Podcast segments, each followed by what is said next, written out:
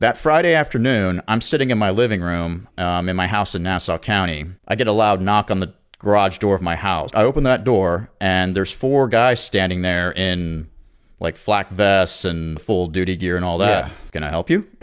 Right. And they're like, Are you Ian Murray? I said, Yeah. And they're like, Corrections Officer Murray? I said, Yeah. One of them grabs me, cuffs me, and says, We have a warrant for your arrest. I thought it was a joke at first. They came into my house. One of them went and used the bathroom. Is this the sheriff's department? Yeah. The same department that you work for. same department I work for.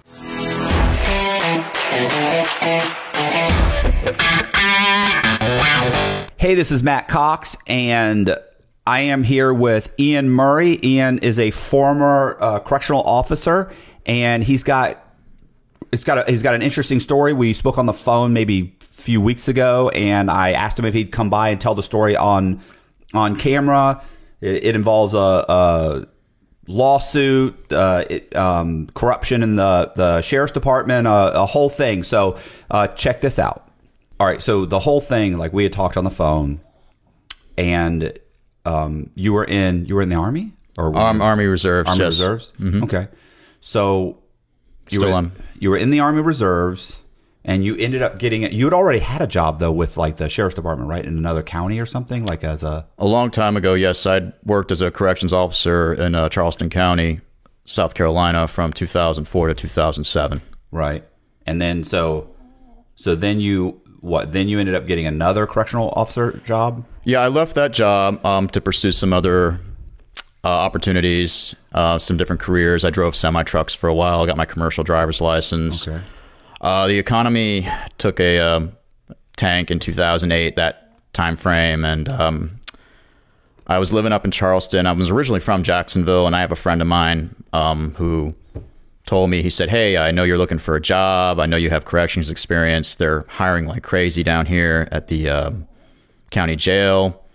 So, um, you know, maybe you should come consider." And I came down, took a tour of the facility, um, liked what I saw from a standpoint. I figured, sure, let's give it another chance. It'd be a good way to get another stable job. They had a really good benefits package and all that. Right. Why'd you stop the uh, the first one? Just wondering. Sorry.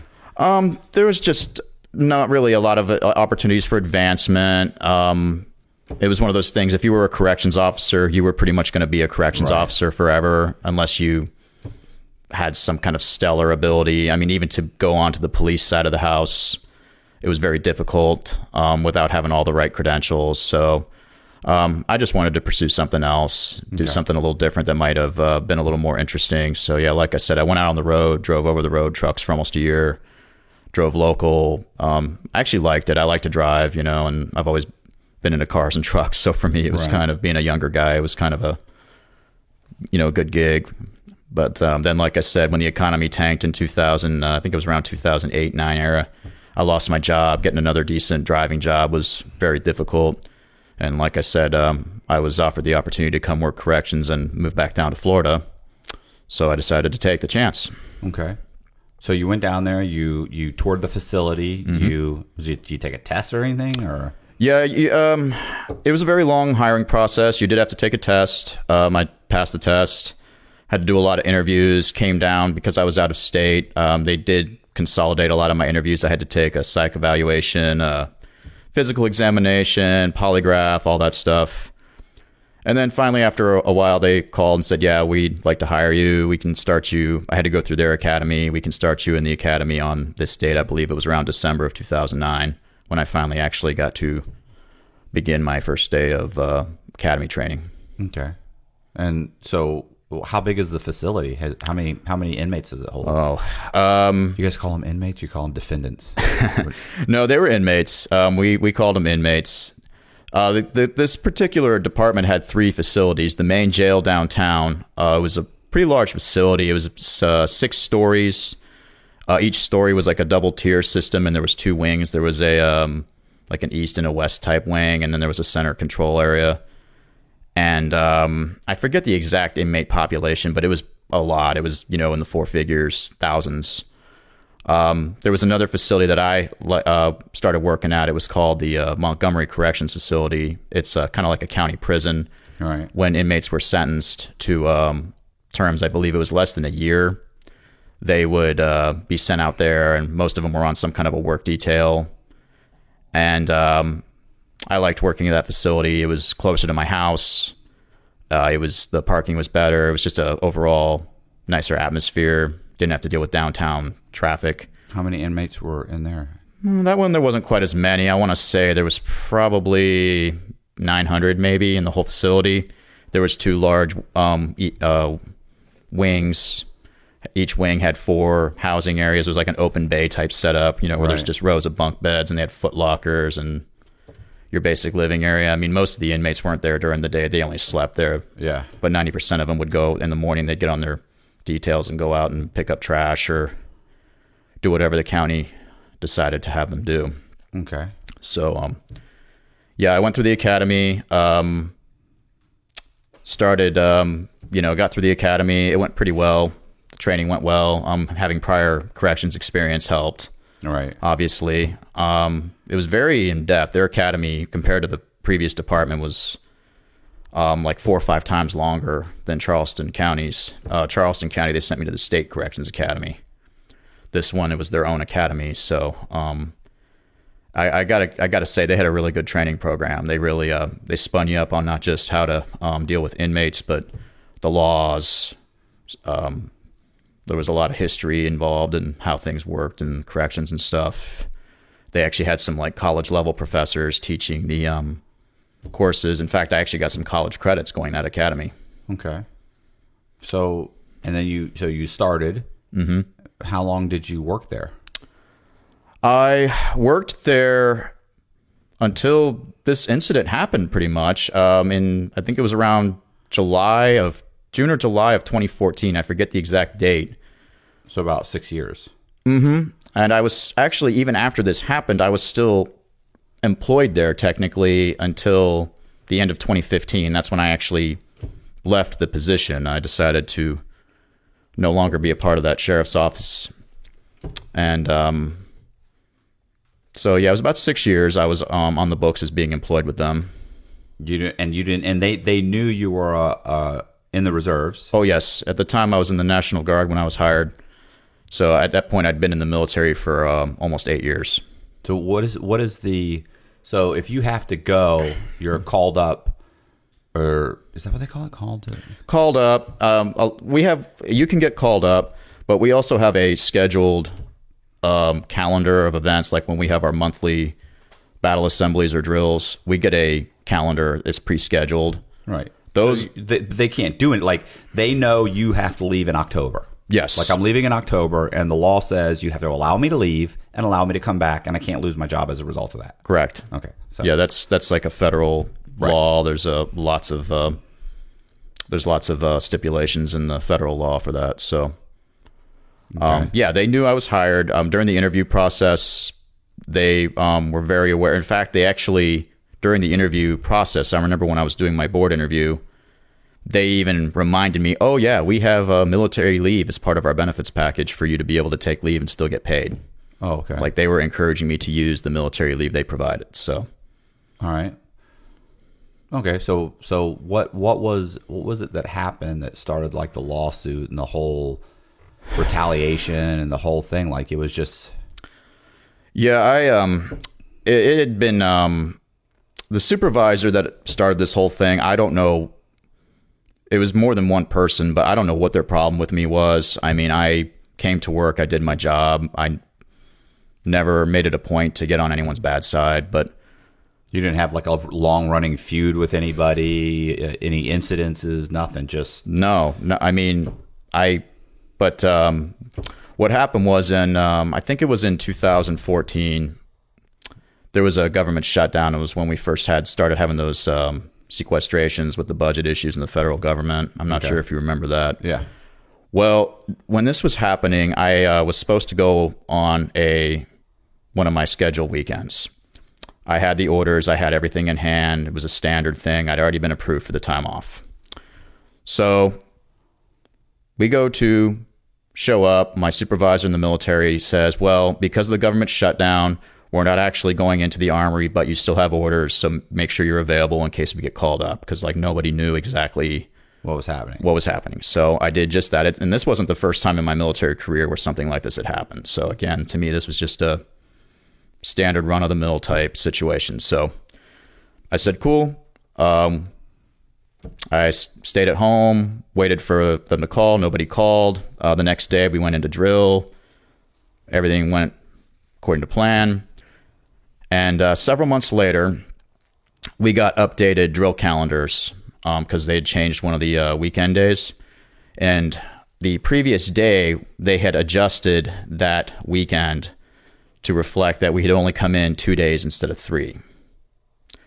So I turned the updated calendar in, updated my future military dates, and my lieutenant, um, the individual who started this whole thing, she calls me into her office and says, "Can you explain this?" And I explained the situation. Um, and she said, "Well, if you didn't actually go in to work that day, I need you to change that day from a military day to a vacation day." I'm like, but I had orders for that day. And she said, it doesn't matter. I need you to change it. She then called me back again the next day in front of my sergeant and told me the same thing. So I was a little confused about that. I went back to my military unit and explained to them what was going on. And they're like, they said, yeah, you had orders. That was an authorized military day. But if that is your civilian employer's policy, um, you should follow that so because you don't want to get in trouble at work. Right. So then I went to talk to my union representative, explained the situation to him. He said, Yeah, if you had orders for that day at that time, you're fine. But again, if your lieutenant is ordering you to do it, you need to go ahead and do it because if you don't, she can write you up for insubordination. He's been known to cure insecurity just with his laugh. His organ donation card lists his charisma. His smile is so contagious. Vaccines have been created for it. He is the most interesting man in the world. I don't typically commit crime, but when I do, it's bank fraud.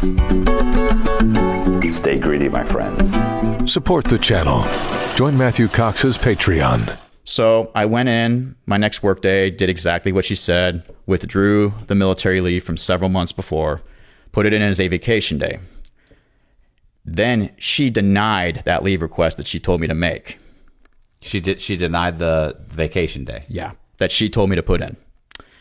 I then found out about a week later um, from my military command that I was being investigated by our um, sheriff's office um, integrity division uh, for criminal misconduct of some sort. Of some sort.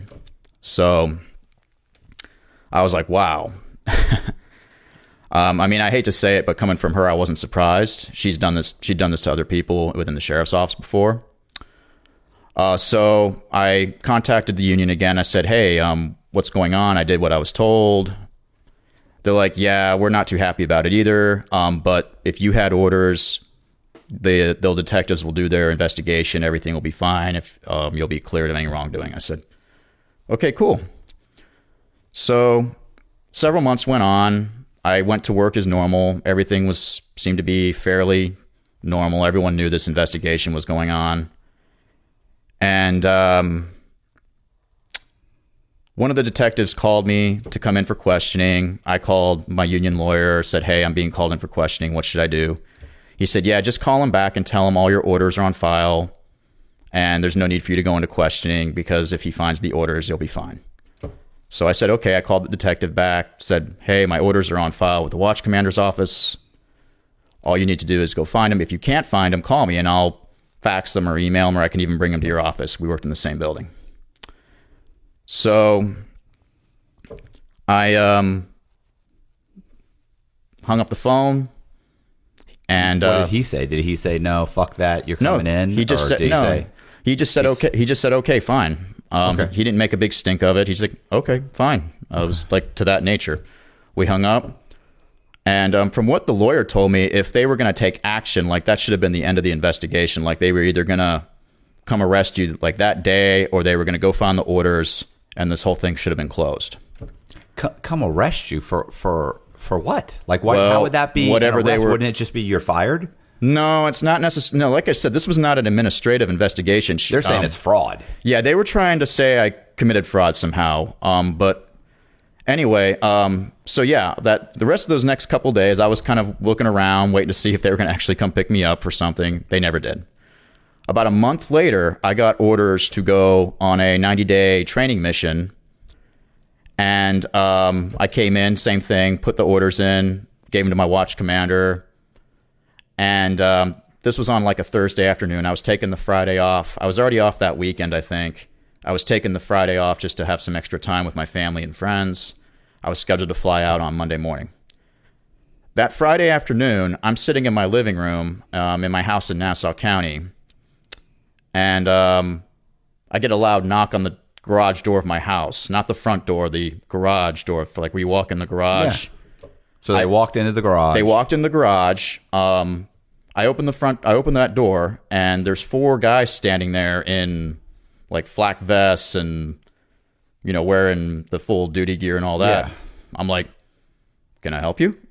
Right. And they're like, "Are you Ian Murray?" I said, "Yeah." And they're like, "Corrections Officer Murray?" I said, "Yeah." One of them grabs me, um, cuffs me, and says, "We have a warrant for your arrest." I thought it was a joke at first. Like I thought some of my buddies at work were just playing a going away prank. right. And um, yeah, it was not a joke. They took me, um, they came into my house, handcuffed me. Some of them were walking around my house. I don't know what they were doing in my house, but one of them went and used the bathroom and stuff. And they took me down to their, um, their precinct or wherever it was and started questioning me. Is this the sheriff's department? Yeah. The same department that you work for. Same department I work for.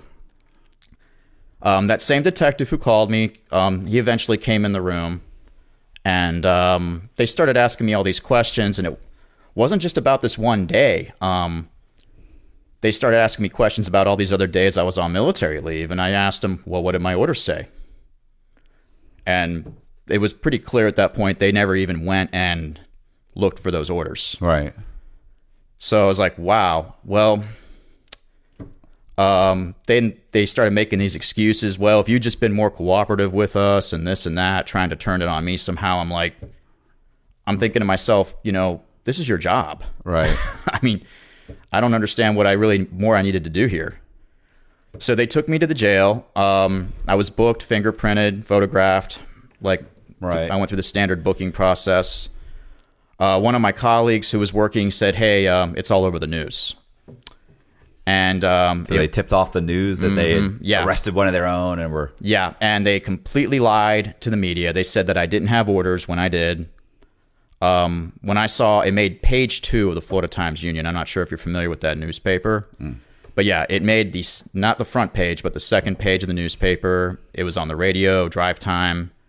It was on the um, Channel Four News. All the local news outlets aired it, and um, my military command actually that's how they found out this had happened. Like I hadn't even been able to call them yet. right. They called me and said, "Hey, what's going on?" And I told them, and because they knew I was under this investigation, and they're like, "How did this happen?" I'm like, "I don't know." So, anyway, um, the following Monday, I found out that weekend I couldn't go on my training because my clearance was being suspended because I'd just been um, falsely arrested for committing felony. They were trying to charge me with um, official misconduct and grand theft, arguing that the amount of leave time that I allegedly had mistaken was over a certain amount of money. Right. So um, I couldn't go on my training. The amount of time the, that you had orders for that they're allowed that they have to pay you that they yeah yeah okay Yeah, the- the they're, amount- they're now saying there were no orders when in fact there were orders There were orders, and in fact, um, the following Monday, I called that same union lawyer who had told me this whole time I had done nothing wrong. right All of a sudden now, oh well, um, I can get you a plea deal where you can, we might be able to save your pension if you're vested. I'm like, but you told me I didn't do anything. He's like, well, if they got a judge to sign a warrant, you must be guilty. oh what a fucking idiot Yeah. Um, so it was pretty clear at that point who he was really working Yeah. for. you so can get a judge to sign a warrant for uh, for for anything I, I know. I, I trust me. And um, so, fortunately, my family, my uh, stepfather, knew knows a very good, well-established attorney in Jacksonville. Uh, we went and saw him on Monday, and yeah, of course, he immediately said, "Yeah, this whole thing is unbelievable." Like, yeah, I'm. So I hired him. Um, within a week of me hiring this real attorney, um, this non uh, union attorney, I think the detectives did more investigating that week after the arrest than they did the whole four months prior. Right. They went to my military unit, qu- tried to question them, and at no point prior to this arrest did they go to my army unit, go to anybody in my command to talk to them about what I was doing on my military duty days. Right. So I don't even really know what they did during their investigation. Well, you know, I, I had been ex- I had had this explained to me by my attorney one time, and he had said that the way the state works, he said the state law enforcement they don't have the budgets to do much investigation. So what they typically do is they arrest you and get you scared and then hope that you'll plead guilty. And if you don't plead guilty, then they do an investigation, but they mm-hmm. do a very cursory investigation initially. The feds, like when the FBI shows up, you're done. Yeah. They've done all the investigation. They've got everything. You're the last piece of the puzzle. It's like, Right. okay, we know we can arrest this guy. We know, or we've investigated. We know he's guilty. We know we can try him. We know we can convict him. Go arrest him. Where it's the exact opposite with the state. So I, I totally understand what you're saying. That's that makes perfect sense. Yeah, and the sad thing is, I mean, they um from what I was told later on, like they have done this to so many people and gotten away with it because they can't afford to hire a lawyer or they get them so scared they'll take a plea deal or something and plea to a lesser charge. And I wasn't about to do that because I I knew I hadn't done anything But if, wrong. you, if you have if you've done something wrong, then when they arrest you, you are scared Mm-hmm. because you think they know everything. So typically, you say, "Look, I'll take a plea deal." And they, okay, now tell us in your words what happened. But the truth is, they don't have a clue what happened. So you're just telling them what happened, yeah, they were, and that's the thing. Like I told them what I'd already told them once before, right? And that wasn't going to change. No, it wasn't going to change. Um, they were expecting me to change my story and admit guilt to something, and I didn't do that. Um, but yeah, they went to my army unit, tried to question my full time staff. My full time staff, most of them were like, "Oh yeah, no, we're not talking to you guys. You never came to speak to us prior to this, and um, we're not going to help you with this at this point." So then they came back with subpoenas, started making threats towards my full time staff, telling them that they would go be taken to jail if they didn't cooperate. Um, yeah, they got really nasty and aggressive. I think um, I think at this point they'd realized they'd made a pretty bad mistake. All right. So now it's um now it's kind of like we gotta we gotta make sure that this looks like Mm-hmm. it looks at least the very least it looks like some like he's done something wrong. We need Right. to put somebody on the stand. We need somebody to say some start saying some negative things about him. That sort of thing. Like they have to start building a case at this point, Mm-hmm. Yeah. whether one exists or not. Exactly, because they, like I said, they had gone to the media and told them he didn't have orders. He did this, Right. when in fact I hadn't done it. And I think they realized from that point that like They have a problem. We have a problem, yeah. Right. So, um, yeah, this went on. They, uh, the only person I think they actually, to my knowledge, they actually interviewed was my squad leader, uh, my first line leader, and he pretty much confirmed everything. Like, yeah, he had orders for that day. We were in kind of a limbo period, but when you have orders from the military, that is your priority Right. you are supposed to be made available to the military. And so, other than that, I don't know who else they interviewed, if anybody. Um, there were other days where I was at MEPS because I was changing from the guard to the reserves. Again, I turned in those orders to get the time off to go to MEPS. If they had actually done, um, made the trip over to records and gotten those orders that I had already submitted, they would have known that. Um, but yeah, like I said, within 48 hours of my arrest, we were able to furnish all these orders that they had already had at their fingertips. Right. So it's pretty obvious they didn't even do the basic functions of an investigation, at least from what I can tell. Right. So it went on for about almost two months. Um, I was on administratively without pay. Um, fortunately, my army unit was very helpful. They were able to coordinate with some other organizations, get me some like administrative order days to help me with money. So Right. um, I ended up having to sell my car. Um, my ex-wife and I, we had to sacrifice a lot of things out of our budget, things like that. She had to pick up a lot of extra overtime. She had to cover healthcare costs and stuff. Um, so fortunately, I, I mean, um, I try to be financially responsible. I did have some money in savings. We were able to like not lose anything of a necessity. You know, we were able to keep up with the house and the bills and everything. Um, some members of my family helped me out a little bit here and there when they could. How long did this go on? Well, the post arrest investigation went on for a couple months. Finally, the state attorney said, I can't charge this guy. Um, and he ended up dropping it from what I understand, he didn't even do the charging paperwork for it. Like that's how weak it was to begin with. Right. So yeah, I was cleared of the. Um, in fact, um, another interesting thing is when my clearance, as I mentioned earlier, got flagged from the military. I have a TS top secret clearance. They came in and did an investigation um, on their own. The people that handle the clearances Right. looked at the whole thing, and while this was still pending, reinstated my clearance. Like that's how little faith anyone had in this whole thing. Right. So like I got my top secret clearance back um, about a month before the ch- charges were actually formally dropped. So um, the state attorney dropped it. It that alone was a huge relief. Um, you know, uh, it was enough to make me realize I wasn't. Hey, I wasn't going to get falsely convicted of some crime I didn't commit. Well, I mean, you know, here's the, the thing is, is like, you know, until you go through like that process, like even if you're 100% innocent and you go to trial, there's still a chance you're found guilty. Yeah. Like people think, oh, well, if you're innocent, go to, go to, um, you know, they should go to, you should go to trial. Yeah, I get that. But the truth is, innocent people are found guilty all the time. Oh, yeah. And all you need is a couple of guys to get on the, get on the stand or for them to suddenly conveniently lose some paperwork that you're saying was filed. Well, we couldn't find it. And then next thing you know, you don't have a backup. It comes, you know, it comes out of nowhere. You're not prepared for it. You know, who, who knows what happens or you, you just get a couple jury members that just dislike you and they sway the jury. Like it can go bad. Even if you're, even if you're not guilty, it can go bad. I, I agree with you 100%. Um, So that's pretty, that in and of itself is stressful. It was. It was very stressful. I mean, it was. Um, I mean, it was like being in the twilight zone. I mean, you know, you, you, you, you know, I'm already doing a job that no, almost nobody really wants to do. Right. I'm making this. You know, I, at this point, I'd been in the military for eleven or twelve years, I think. Um, and I mean, I, it's just something you never expect going to work for a law enforcement agency that they're going to do this to you for simply trying to meet your obligations of serving your country, Right. Even on a part-time basis. Yeah. it was just a completely. Um, I mean, the words can't describe it. I mean, I didn't. I mean, I scumbag move.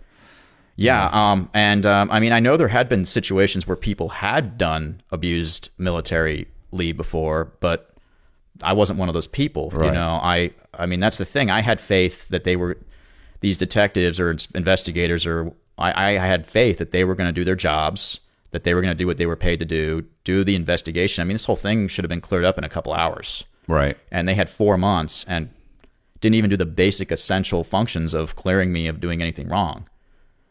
So, um, yeah, I mean, it just it's unbelievable. And you know, these are people that work in the same organization as you. That you, you know, it's like we don't work in the same building or in the same division or anything. But you know, like, you know, these are people I would consider my colleagues to some level Right. that would do this to me. You know, I mean, it just really is unbelievable. So when they drop, when the state attorney said, "Hey, I'm not filing this," like, did they reinstate you and say, "Okay, well, then we're going to go at you, No, put you back on the, you know, okay, start work on Monday." No, they did not. They referred the case over to Internal Affairs. Um, Internal Affairs has um, they handle the administrative portion of things. Right. So they went from trying to charge me criminally to trying to say I broke some kind of rule. And um, when that happened, when we got the notice that that was happening, um, my lawyer did two things, from what I understand. Um, first, he sent them a letter saying, Mr. Murray is still represented. If you have any desire to contact him, please go through our law office and to arrange any meetings or discussions you'd like to have with him, something of that nature. Right. He also took the entire case, um, like uh, I don't know what you call it, the case file, Yeah, yeah. or and sent it over. I think it was to the city manager. I think, and explain the situation to them. The city manager sent back a letter within about a month stating that I had violated no rules and broken no policies or anything. So, you know, we got that out of the way right away. Right. So they continued to do their um, investigation on the administrative side. I found out the individual who was doing the investigation was also in the military guard or reserves, and at first I was actually like, Oh, good. He'll understand. "Yeah, he'll, it. understand. He'll he might get this. I might I might actually have someone on my side." Uh, boy, was I wrong with that. Um, first, I get a call from my military command saying, "Hey, um, are you under another investigation?" I said, "Yeah, they're investigating me for administrative things now. He's like, yeah, because uh, the detectives who's doing this, um, he is also apparently an investigator in the uh, reserve component or the guard component and is going around representing himself as such. Like instead of knocking on one of my commander's doors saying, hello, I'm Detective so and so with the Jacksonville Sheriff's Office, he's flashing his military credentials saying, I'm investigator so and so with this military agency. I need to talk to you about one of your soldiers. So I found that out. Um, I was like, whoa, because that's a big no no. I'm in an intel unit. You don't do that kind of stuff. Right.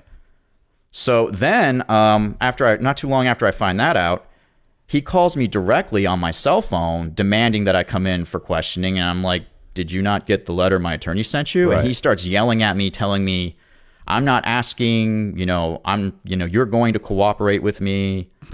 I'm like, okay, um, can I get your name and your contact number? I hung up. I call my lawyer and say, hey, this guy called me. Um, he's demanding I come in for an interview. Um, I think that's y'all's department. He's like, yeah, I'll call him back. So at that point, my lawyer told me not to acknowledge any more phone calls from him or the sheriff's department. Law enforcement often questions him, not because he's suspected of a crime, but because they find him fascinating. He is the most interesting man in the world. I don't typically commit crime, but when I do, it's bank fraud. Stay greedy, my friends. Support the channel. Join Matthew Cox's Patreon. So, um, my lawyer calls me back and says, "Yeah, let's go ahead and go in for this interview. I mean, because our ducks are in a row. You know, let's this way we can say we were cooperative and we did everything we could to try to resolve this." So, Right. we went in for questioning. I sat down with this guy, um, and my lawyer and one of the other internal affairs supervisors was present. He starts questioning me, and um, questions he just asked me were completely off the wall. None of them had anything to do with me. I mean, he was even asking me to explain why my command staff of my military unit would do something different from his command staff of his military unit. I mean, it was very vague, indirect questioning. None of it had anything to do with anything really to my case. Um, at the uh, end of the interview, my, my lawyer had to interject a couple times because he was trying to get into stuff that wasn't even like relevant to the case. Um, so the interview concluded, and um, around that time, the training I was originally supposed to go to when I was falsely arrested, I got orders to actually go to. This was about a year later. So I was And ex- you haven't worked for over for a year now, roughly. not really. No, I had a had uh, like I said, my military unit was giving me some um, administrative orders. They were having me come in just to help them around the office, and Yeah, but that's not going to be the same as no, at it was definitely not as much money as I was making with my job for sure. But I mean, it was better than nothing. Right. Um, you know, it was enough for us to, like I said earlier, we were at least able to keep the lights on. My wife at the time had a job. We were able to sustain at least. Right. And you know, in spite of having to, you know, get rid of some of my assets, we were able to at least live a, a, a halfway decent lifestyle um, without having, you know, we were able to eat. We weren't Yeah. eating, you know, ramen noodles and peanut butter um, every day. But anyway, um, like I said, um, I got orders to go on this training, and I was like, yes, finally. So um, I get the orders. I go through all the, you know, do all the packing, the paperwork. I fly out to Arizona to do the orders. I'm on orders, and the same detective again tries to call me. And uh, per my lawyer, I just ignored him. I called my lawyer, said, "Hey, this detective left me a um, couple voicemails." He's like, "Yeah, I've already talked to him." Um, he says the investigation's been completed, and they want us to come in to reveal the um, to reveal the um, results. And I'm like, "Okay, well, I'm on orders out in Arizona. I'm supposed to be here for another several months." So um, he's like, "Yeah, I'll I'll let him know that." So anyway, apparently, when he calls this detective back to tell him, "Yeah, he's on orders," the detective had what was told to me is basically being as a conniption fit. He is ranting and raving. How's he on military orders? You know, just like that's not supposed to happen. I, I guess he was under the feeling that because this was still going on, the military still had me in like a suspended status as well. right. Well, the next day I'm sitting in class, and one of my class leaders pulls me out and pulls me into a uh, conference room and says, "Hey, um, tell me about your arrest." I'm like, "Excuse me," because I hadn't mentioned this to anybody at the schoolhouse that I was at. Right. I'm like, he's like, yeah, I got a phone call from somebody claiming that you've been arrested for a felony. I'm like, well, yeah, but that's all been handled. So apparently, um, this detective, I guess when he got the orders, his intent was to derail my military training somehow by calling this school. And just, I, there was no point to that. It had nothing to do with his investigation, but he did it anyway. Right. Well, unfortunately, while I was out there, I was unable to finish the training. We had a death in the family. My grandfather passed away. I was sent home on um, Red Cross orders. Uh, after the funeral, I came back to Jacksonville area, and my lawyer and I set up a schedule. We went in to, um, you know, hear what they had to say about this whole case. We go in, and this original detective didn't even show himself. Like he didn't even come in to talk to us. I don't know what happened to him, but two two of his colleagues came in and they even after everything we had told them, like, yeah, we've gone to the city manager, this and that, even after all that, they still tried to sustain administrative allegations against me and were recommending I be fired. I'm like, okay, so what happens now? So they laid out the options, and one of the options was we could have had a civil service hearing, which would have taken it beyond the sheriff's office. Right. And I'm like, you know what? Let's do that. I'm sick and tired of this. This has been going on for too long. I want to get this, you know, put to bed once and for all. So we opted to have the civil service hearing. We informed him of that. Um, we leave, and the sheriff's office constantly delayed the civil service hearing like several months. Finally, my lawyer got it to a point where like we're gonna have the civil service hearing. We are going before them, and we are gonna they're gonna hear us, hear what we have to say, and they're going to make a decision as to whether or not you actually did anything wrong. Right. I like the delay practice is just to try and wear Oh. you down, wear you down, Yeah. wear you down. Yeah, and um, so about a, I think it was about a week before the civil service hearing, um, my lawyer calls and says, "Hey, um, the undersheriff wants to meet with us to, as he put it, potentially resolve this issue." And I'm like, I don't think so. I think I've had enough. I'd rather just do the civil service hearing. So he calls me back and says, let's go meet with him. And again, we can at least say we did everything we could to try and resolve this in a peaceful manner before it went to litigation.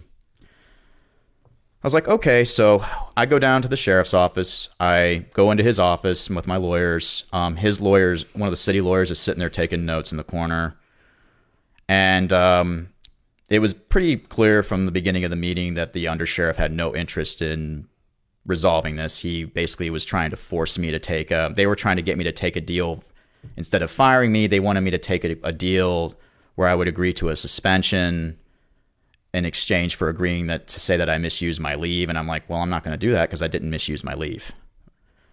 So, um, the sheriff just started making all these off. The undersheriff just started making off all these off the wall, you know, accusations. Oh, you could have still gone to work that day. I'm like, no, you can't. When you have orders, you are obligated to those orders. Right. And it got to the point where I just wouldn't agree with him. He ended up Like all of this is over one fucking day. it boiled down to one day. In fact, even when the criminal case was that, going, that you were set up. You were set up. Mm-hmm. I was to set be, up. You were set up to hey, do this, do this. Put in for the Mm-hmm. put in for a vacation day. We deny the vacation day, and now he's com- now he's Yeah. like that. It, it, I, I didn't even realize all these other days were in play until the arrest had happened. And we found out during this time also when my lawyer got a hold of the original case, this lieutenant who had done this to me had been setting this up for a while. She had included photos off my Facebook page of when I was on vacation with my friends and family when I wasn't even on military leave, just to try and fluff up the complaint to make it seem more appealing. I wonder, you know, so so in the like the correctional officers at like Coleman, right? Mm-hmm. Um, which is where where I was. Um, like they'll get bonuses if they catch inmates with you catch an inmate with a cell phone, you'll get like a four hundred dollar bonus. Catch an inmate with you know this much, you know.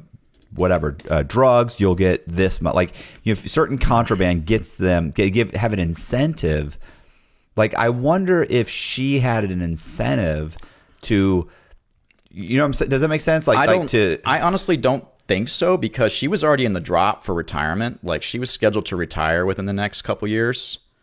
Well, that is still if it's an I mean, extra eight hundred bucks. Yeah, I don't. I don't think we had any kind of financial. And plus, even if there was, I don't think she would have gotten that bonus. It would have been the detectives who had secured a conviction on me or something like that. Okay, well, I mean, I, so I'm she's just an asshole. pretty much Okay. Um, and like I said, um, she's done this to other people I work with, not to this extreme level, but I don't know what her issue was, but she had a huge problem with a lot of people that work there. I don't. I don't know why.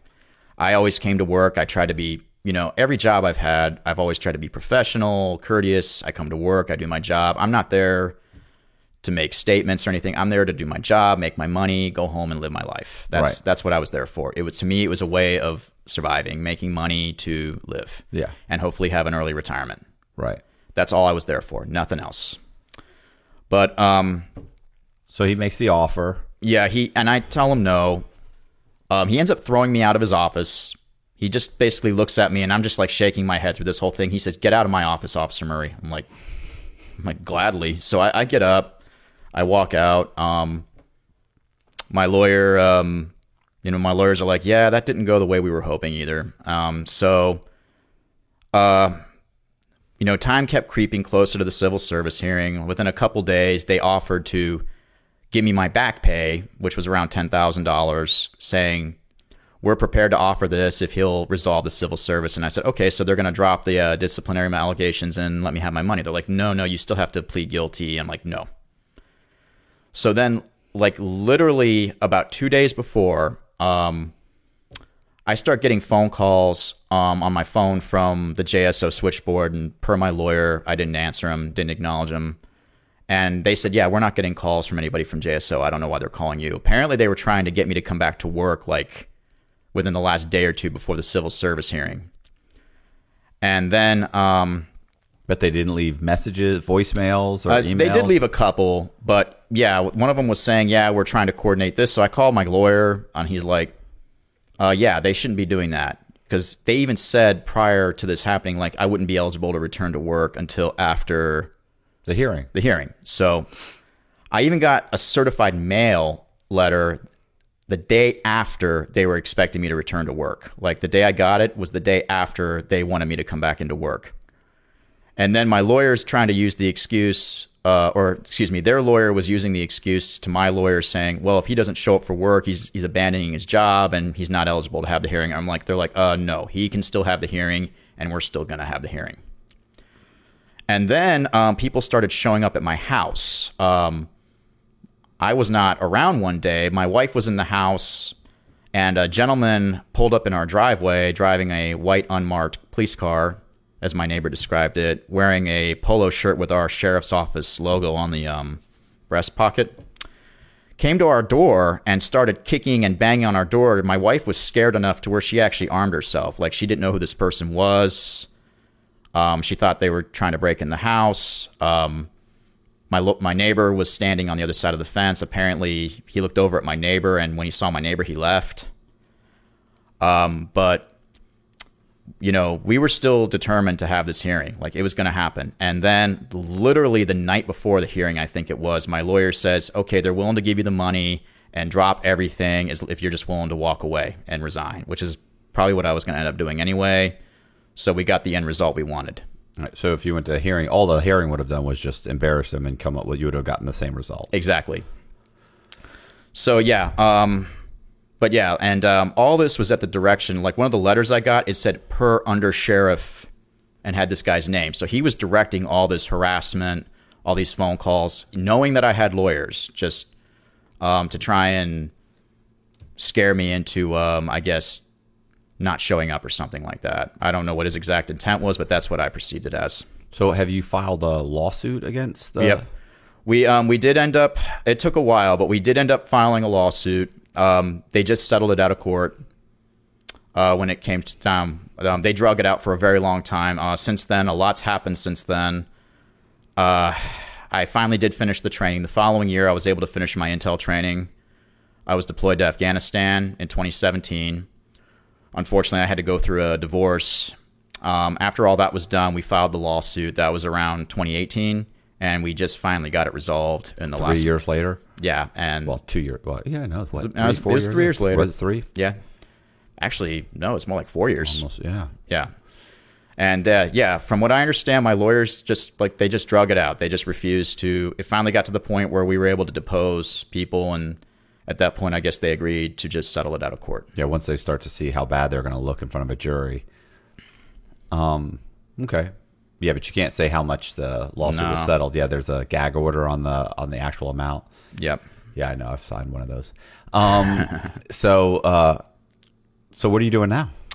Well, now I'm uh I'm working as a um, um I'm working as a uh, contractor for the government, doing various uh, intel work. Oh, that's right. That's right. That's right. We talked about that. Yeah, too. pertinent to my um, my skills in the army. Yeah. Yeah. Okay. So um, yeah, it's um, I'm, I am doing something productive, but um, yeah, fortunately, like I said, the biggest ally I think I had in this whole thing was the army. The army stood shoulder to shoulder with me. They, you know, it, I mean, the people in my unit were, you know, they're very old school, like no man Right. left behind. They they were not going to let me get trampled over this whole thing. So has has the um like has the like you still live in in that county right Uh, Jacksonville. in Jacksonville? Mm-hmm. Oh, you moved? No, I oh no, I live in Nassau County, um, Florida, Okay. and um, I worked in Jacksonville, which is Duval County. Okay. So what I'm saying is it's it, no they have nobody's contacted you, driven by your house, no Not more that I'm aware of. intimidation, nothing like that. I don't think so. No, not that I'm aware of. Um, Okay. My neighbors are after that whole thing too. Um, I still have the same neighbors, and they are constantly looking out. I've been keeping them up to date, and yeah, my neighbors are have been watching my house, especially when the lawsuit part started getting uh, a little more hot because we were worried that they were going to try to do it again. Right. But um, yeah, and I mean, I mean, it's just real sad. I don't, I don't get this because, the, and this was not the first time they had messed with me for being in the military prior to this whole thing starting either. I just really don't understand how a sheriff's department can go through so much trouble to make life miserable for a service member who works for them. Right. Well, you know, it's it's it's funny. Like it, it- you know, in the in the the Bureau of Prisons, you know, they for some reason a lot of those jobs they they attract just like mentally disturbed people. Like, I mean, you're in a position where you're in charge of other people, you know. So, and you're in a position where very seldomly you're questioned, you know. So, Right. I would get a lot. We, we would get a lot of these guys. Some of the CEOs, they just want to come. I'm here to get. I'm here to get a paycheck. Like, don't do anything in front of me. Don't get in any fights. You know, they go through the motions. They just want to pick up their paycheck and leave. And just, you know, you guys follow the rules. Don't, or if you're gonna break them, but don't do it in front of me. Like, don't do. Don't be stupid. Yeah. Don't harm each other. Let me go. Um, and then you have the CEOs that make it their their you know they, they make it their mission to make all the inmates miserable. And the problem is what i've after talking to other CEOs those same CEOs tend to make the other CEOs miserable. It's like it's their their goal to try and make everybody as unhappy as possible. I, I can definitely relate to that. so everybody thinks oh well it's just you know it's just us. No no. The other CEOs hate this guy too. Yeah. So I, I, you know, I think that maybe that I don't know what's with that uh, that woman. I don't know what her, her deal was, but you I would don't either. you would thi- think that somewhere down the line, someone would have said, "Hey, wait a second. Well, it sounds like a few people did. Like the state attorney's like, "I'm not doing this." You know, Yeah. multiple people did, but a few people in the direct line, like the detective, should have. Or the uh, the internal affairs guy should have kind of looked at it and said, "Listen, honestly, w- what are we doing here?" Well, now that you mention that, when I did this whole thing started and I called the union to tell them what's going on, Right. they even said, "Did this lieutenant start this?" And I said, "Yep." And they're like, "Oh God, not again!" Like so. I mean, they Right. they were already very familiar. And another thing is too, it's my understanding this facility I was working at. Um, I started working at Mon- at the county prison, the Montgomery Correction Center. Right. I was working downtown at the jail for a while because there was another incident where another supervisor um, who was working with her when this whole thing started, coincidentally, um, was trying to mess with my military leave. And then um, I came back to work at the farm. She had been transferred out there against her will, so she had been moved from the main jail out to the to the work farm for whatever reason. She's retired now, though, right? Um, to my understanding, yes. Um, when this whole thing started, she was already in the um, we call it the drop in the plan to be retired. So, I like I said, yeah, I don't know what her problem with me was. Um, there were a couple times I had to go over her head on certain things using utilizing chain of command to get resolution to some other issues. I don't know, maybe she had she had it in for me for that. But I mean, yeah, I don't know what her problem was, but like I said, it was not just me. Uh, she had done this to other people and had, um, you know, not to this extreme level, but like just set other other officers up to be investigated and put in a position where they could be found guilty of something that they didn't do, you know, for just doing their job. I mean, and it, it is sad because um, I've discussed this with other people. There are a lot of very unhappy people in that line of work, and you know, I I don't know why they do it. If it makes you that unhappy, Well, I mean, f- well, first of all, in, in the best of circumstances, it's just kind of a shitty job. Mm-hmm. You know, like who do you? The inmates are, you know, you're around a bunch of violent inmates. You're around guys that are in the worst part of their life. You're you're around a bunch of people. You're trying to, you're trying to kind of corral individuals that don't follow the rules. You know, it's like you know trying to herd cats. You know what I'm saying? Like they're just oh, they, they just don't listen. They don't and mm-hmm. you know when I was locked up, like the the prison would try and give us privileges. And the inmates would immediately ruin those privileges. Like they would immediately push the envelope and then they get mm-hmm. taken away and then all the other inmates would hate the staff for taking this away and it was like yeah but you understand it was pretty simple like all you had to do is this and this and you got this but these guys fucked it up like everything that gets taken away tends to be the part uh, or the problem with the uh, uh, problem with the inmates right? so you get to a point where it's like the staff, even if they're even if they're trying to do something for you, the inmates ruin it, and the inmates hate the staff, and then the staff ends up hating the inmates, and then it's just it's just such a miserable fucking environment. Yeah, it can be. I, I can relate to that very much so. Yeah, I uh, I was gonna say uh, um, it's it's it's yeah it, it's it's a horrible situation in general, and I'm sure and it's even worse in, in the county jail because county jails are horrible. Yeah, I, I've never worked at the prison level other than this county prison, which is still a detachment of the county facility. But um, yeah, I've heard worse things about the state because the inmates there are there a lot longer. Some of them are doing 20 years to life and they have nothing to lose. They don't care. um, you know, it's funny because in the state prison system, you have a lot of interaction with the guards. They're they're they're there all the time, right? right. In the federal um, prison system, it's set up in a way that I could go months without ever talking to a CO.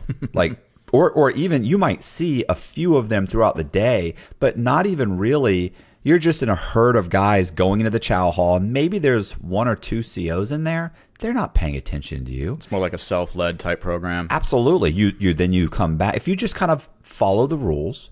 You go in the unit, they close the doors, they lock the doors. 30 minutes later, they call, you know, rec move or whatever. The door's open for 10 minutes. You go to the rec yard, you hang out at the rec yard for 3 hours. Then then when they call, you know, recall, the door's open, you go back to the unit. Like the door's closed, you go to your you go to your cell, you wait to be counted, the guard walks around, and that's it. 20 minutes later, they call chow, you go to chow, you go, like all of this is happening and there's there's a CO maybe over there. Maybe he's in the office. Maybe oh yeah, there he is. You know, but he's 45 feet away. He's there's 180 guys, and he's he's playing on his phone or on the computer or not even paying attention to you. So, but the state, it's like the COs are there all the time. They're always around. They're always because the state inmates are you know they're much more violent, much more. um that you, they have to have more interaction with them because they have to constantly keep them. They're constant fights. They're constant like you get a, a worse inmate in state prisons. So yeah, it's it's uh but in the county, county's horrible. Well, another aspect of county we have to deal with is too. There are a lot of people in county jail that are not guilty. They're they've been arrested, Right. and they're, most of them are pre-trial. Or they're arrested for something minor. So you've got a guy with a DUI mm-hmm. who was arrested who's in the same unit as a guy who's on trial for killing three people. And Yeah, like and- you this guy's this guy becomes a victim. Yeah, Like, he's I'm- not prepared for that. Well, that's the thing. You know, it like once they've been there a while, they do both the both the departments I've worked for. They do try to separate, the- segre- yeah, separate yeah. inmates by the severity of their crimes and whatnot. Um, but yeah, when they first come in, um, there's like this general, like you, I guess you would maybe call it a triage area where they all, it's like a general holding area Yeah, where they all go in there. They're in this, and it's usually an open, like a bullpen type Yeah. situation. they're like, and like you said, you got a guy in there for DUI or maybe CDV or possession of a small amount of cannabis or something, and he's in there with a guy who just, um, you know, is like a Ted Bundy 2.0 or something like that. You don't know, um, you know, you don't know who's in there, and none of these people have been really vetted as far as their mental health, their um, their physical health, or anything like that. So it's there's a lot to a lot of varying factors there. I was just gonna say I have a buddy who's uh who was uh locked up uh, for fraud, and so he's there for a fraud for depositing a a government stimulus check into his bank account, and it was a fake check. Oh dear. and they grab him and it, he ends up getting goes in jail. Well, he's in there with a guy that's on trial right now for murdering his girlfriend, and the guy tried had already gone to prison for like five or six years for murdering his girlfriend ten years ago. So he went to jail for five or six years, mm-hmm. got out, started dating another girl, murdered her.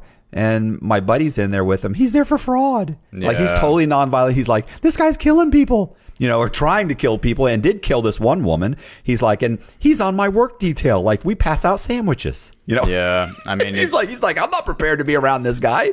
He's a maniac. Well, the whole thing is too. It's like you know, with the whole equal rights thing, you're supposed to treat each person the same, but at the same time, it's you just can't always do that because, like you said, This guy's already been to prison Uh-huh. for trying to kill this. He killed. He stabbed his his his last girlfriend. He stabbed her like thirty times and and tried to kill her. Like this is clearly you're guilty. And then you Mm-hmm. just stabbed another girlfriend. Like you can't say, well, it needs to be equal. What are you talking about? He's already been to prison. Like Yeah. I, I love. I I get the whole in the justice system. It does bother me that someone will go to jail and they'll do five years and they get out. And to me, it's like, okay, you kind of, I get the whole you paid your debt to society and that people should give you a second chance. But I also understand that, you know, like the truth is, you, um, they just, if a lot of guys go into prison and they get out way worse, mm-hmm. Oh, way yeah, worse the- than when they went in. it's like a gladiator camp type Yeah, thing, you right. know, and where they yeah, it just it just gets them more beefed up, and they get into a gang or something. Yeah, and then like they- I want to give you a chance, but you were a bad apple before you went into prison, and now you went into a state prison with really bad apples. You didn't get out more well rounded. Like, like you're probably a menace now. Yeah, it, it's so funny because when I worked for Charleston County back in uh, the oh gosh, that was like 18 years ago when I started working for them. I still have some friends that work there, and they tell me like, yeah, they, those these kids that came through as juveniles are still coming Oh, yeah. in and out of the Yeah, yeah. jail. They're going to prison for a couple years at a time for doing the same stuff.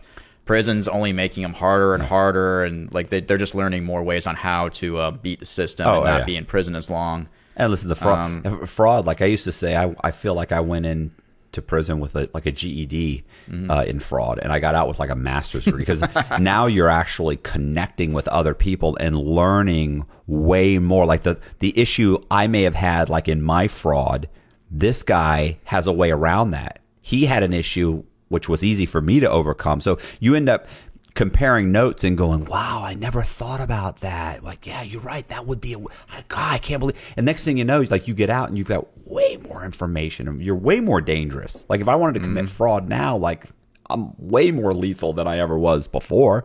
You can only imagine these guys that are selling drugs or doing God knows what. Yeah, it just blows my mind though. Like you know, when I go, you know, um, and you know that's another thing. Like I, when I went to work in corrections, both departments, I knew that like you're going to be dealing with criminals. Yeah, yeah. You're not all of them are guilty, but you know you're going to be dealing with a large amount of criminals. You're going to be dealing with people who may not be considered the, I guess you might want to say the top echelon of society, if that's a fair statement. I mean, you're You know- you're going to be dealing with basically scumbags. Most of them are just um, scumbags. I mean, yeah, like I, I mean, there that'd were- be like me sitting here saying, you know, I'm really a nice guy. No, I was a scumbag. I was doing scumbag things. Like I'm, uh-huh. I'm like, you know, like I mean, there are great aspects of people. You know, there, I've I've met some of the best people I've ever I've ever met. I met in prison. But it's like you know, like like I love this guy, but I wouldn't let him invest my pension. you know, like this guy's a he's running Yeah. a Ponzi scheme. He's No. a nice guy for this, but yeah, and that's and that's the thing. Like while I was working in corrections, I did meet some inmates who, like, I could honestly say if we he wasn't in jail and I didn't work there, if we'd met at a bar, we could sit down, have a beer, have a nice conversation, and talk about motorcycles, cars, trucks, some other hobby. But yeah, I wouldn't trust him to, like you said, I wouldn't trust him with my value basis or anything like that. Right. But um, you know, the sad thing is though, is it's like you go working in a jail or a prison, you expect to deal with certain behavior from The inmates. I never thought in my wildest dreams I would ever have to deal with something like this from the very sheriff's department I worked for and the very immediate chain of command who was supposed to be watching my back. Yeah, but see, I, I, I agree. I understand. But at Coleman, the guards, the COs, were fight, were getting into fist fight with each other in the parking lot. Like they'd get into an argument, and they would suddenly be like, you know, hey, bro, I get off at five. I'll meet you in the fucking parking lot. And they'd go out and they'd actually get into a fist fight in the parking lot. Yeah, I've- I've heard of that. They'd actually have arguments. Like you have you have somebody who runs the compound, right? He's a Mm-hmm. compound officer. Everything that deals with the compound, the moves, everything he's in charge of. And you would have the guard the COs would argue over the PA system. Like one CO would say compound closed, compound closed, and then another one would come out and say compound's open. Five, uh, you know, five uh, at four o'clock, a compound will be closed. Compound's open, and then the other guy would come back and he'd say, "No, compound's closed. Compound is closed. This is sergeant. So compounds." And then they start. And then they would say, and, you know, like they start arguing, like you know, rec is open, rec is o- come to the rec move, and it's like, what are you guys doing? Like you got inmates, like Yeah, it's um it's like, what do you? I mean, c- can you guys make a phone call and say, hey, bro, what are you doing? Yeah, that's that's the thing, and like anytime I ever, you know, like um, my big thing is, you know, that that that is one nice thing about being in the reserves is, you know, I've been a NCO or not commissioned officer in the army since, um, golly, when did I get it? About 2011. It was while I was working for JSO. Um, one thing is I've always learned is with that is it's your first duty is to be professional. yeah, So I've always taken that to every job I've had, no matter what it is. Um, you know, I try to be professional. I try to treat people how I'd expect to be treated at work. We're all adults here. You know, we're here to get the job done. Let's find a way to make it work. Right. And, you know, go home at the end of the day, no, you know, without hating each other. Unfortunately, there's just a lot of people, not only in that line of work, but in general, that just don't have that mentality. It's like they have to be right. They have to be um, in control. You know, you get a lot of, you know, being in the military too. Um, that was something I learned in basic training. You know, you, you got people coming from all over the different parts of the country, from all walks of life. You're dealing with very different uh, personalities. And, um, you know, you, you just have to learn to get along with people. And that's part of basic training. You, and that is one of the things um, where I guess a lot of uh, law enforcement agencies do like to hire vets because they've been through that. They they know how. But then the problem is you get the people who have never been in the military, don't know how it works, right. and then they create Yeah. problems um, like I went through. So Well, it's it- and what's funny too is look, look at the amount of resources that that was expended, the Oh amount of time, goodness. resources, you know, all, all everything that happened as a result of one woman setting you up to end up looking like you were taking a day off on your uh, vacation day. Yeah, you took a vacation day where that had been denied. I did what I, I did what I was told to do. Um, I'd been doing what I was told to do. I Right. did the right thing to do from the whole situation. And I did everything I was supposed to do. The Army's confirmed. You know, that's the beautiful thing.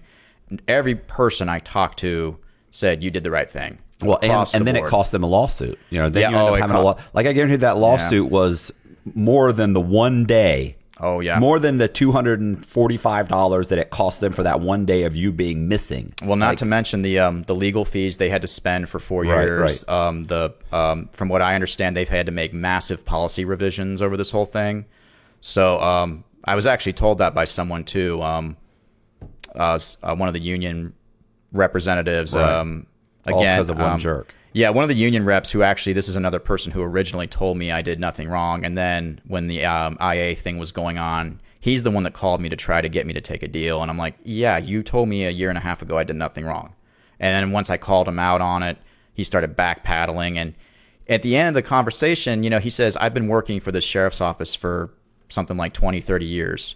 I have never seen somebody fight back against him this hard. And he actually said, I appreciate what you're doing because you're going to make life easier for the next person Yeah. they think about doing this too. So it sucks for me, but you know, that's one thing that is probably the biggest takeaway from a positive aspect is I made them think twice before they do this to somebody else. Like maybe they'll actually get up off their desk chairs, do their jobs, Right. and go do an investigation what they're getting paid to do before they go out and try to ruin somebody's life. Right. You know, because I mean that's how I feel. They tried to ruin my life. They didn't just want my job with JSO. They were trying to strip my clearance, my military career, the whole nine yards. They were um, trying to make it to where I would have ended up probably, um, you know, been mopping toilets for the rest of my life. Right. You know, if they'd had their way. You know, it's it's sad, but I mean, and these are people I worked with. These are people who I went to work who I expected to watch my back, and you know, look out for me because you know, and because I always tried to look out for. You know, if I saw one of my officers was having a problem, one of my colleagues, I'd always try to do whatever I could to help them. And I thought, you know, it's it's sad. You know, you you think that way, but you, you, you do for one, they don't do for you type thing. Right. It, it's really sad you have to work in that kind of environment. But yeah, I mean, it's just, um, you know, coming out of it though, I mean, after this going on for eight years, it's just, it, it's just like unbelievable. Eight I'm, years, Yeah. The whole thing was over eight years. The, um, well, if you count the time of investigation, it was probably longer than that because the, like I said, um, the investigation went on for four months prior to this actually my false arrest happening, and then we just literally resolved it within the last month, the the lawsuit part. So I mean, it went on for a long time. Um, you know, like I said, I'm just thank I'm just I'm thankful to God that um I had a, a good support system through the military, uh, my family, Right. my um friends, people that you know, um people. I really found out who my friends were through that whole thing. Oh, yeah. Uh, you know, when I was um because you know like that old country Yeah, song, when you find out chips are down. Yeah, that's yeah, when you- absolutely. yeah, when you uh, you find out who your friends really are when that happens, and I did. I had a lot of people that were um, coming to my aid, um, you know, trying offering to help me, you know, letting helping me um, get odd jobs and stuff, just stuff to do Yeah. in the meantime, so I could keep, like I said, keep the money coming in. Um, but yeah, it, it was an unbelievable, stressful environment. You know, um, for not not only for me, but for my ex-wife who I was married to at the time. Um, we just both were like, we had no idea what was going to happen next. Um, it's just not something you ever expect to have to go into. Um, you know, like I said, when you go to work for a, a sheriff's office and agree to work for them, and like I said, they knew I was in the reserves, and unfortunately, like I said earlier, this was not the first time they had tried. Right. I don't know what it is with that sheriff's office, but this was not the first time they had messed with me uh, from my military leave. I had a sergeant who was involved with this case, who was involved in the whole setup. Um, he actually was trying to keep me on probation for taking military leave, which is strictly against federal law. Um, that um, that's why I ended up actually having to be moved down to the jail from the farm for a while because, um, um, you know, they were trying to get me to sign papers to re- basically relinquish the rights to my military leave so they could keep me on probation longer. And I'm like, you can't do this. Right. and, um, but yeah, I don't, I don't get it. I don't understand why, um, what the problem is there. Because, like I said, when I worked for Charleston County, I never had problems with my military leave. Never. Um, you know, and I, I had similar situations where I was in the guard. We get called up. We weren't actually at the armory, but we had orders, and they're like, "Yeah, you're fine. You have orders. You're good. Take your time. We'll see you when you get back."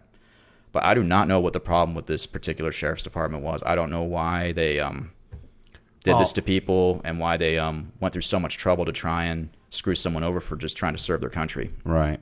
Well, I mean, it sounds like like hopefully it's fixed, and sounds like that woman retired, and I hope so. you know, but listen, I I um, unless you have something else, I, I appreciate you coming by. No, I, I appreciate you letting me being you Yeah. know giving me the opportunity because, like I said, this is this whole thing has been one sided, um, as far as the story that's been put out, Right. And this is you know it's just such a relief. You have no idea. I'm like actually um just very excited that I'm finally getting able to tell my side of the story, Right. which is the truth of the matter, on a public forum.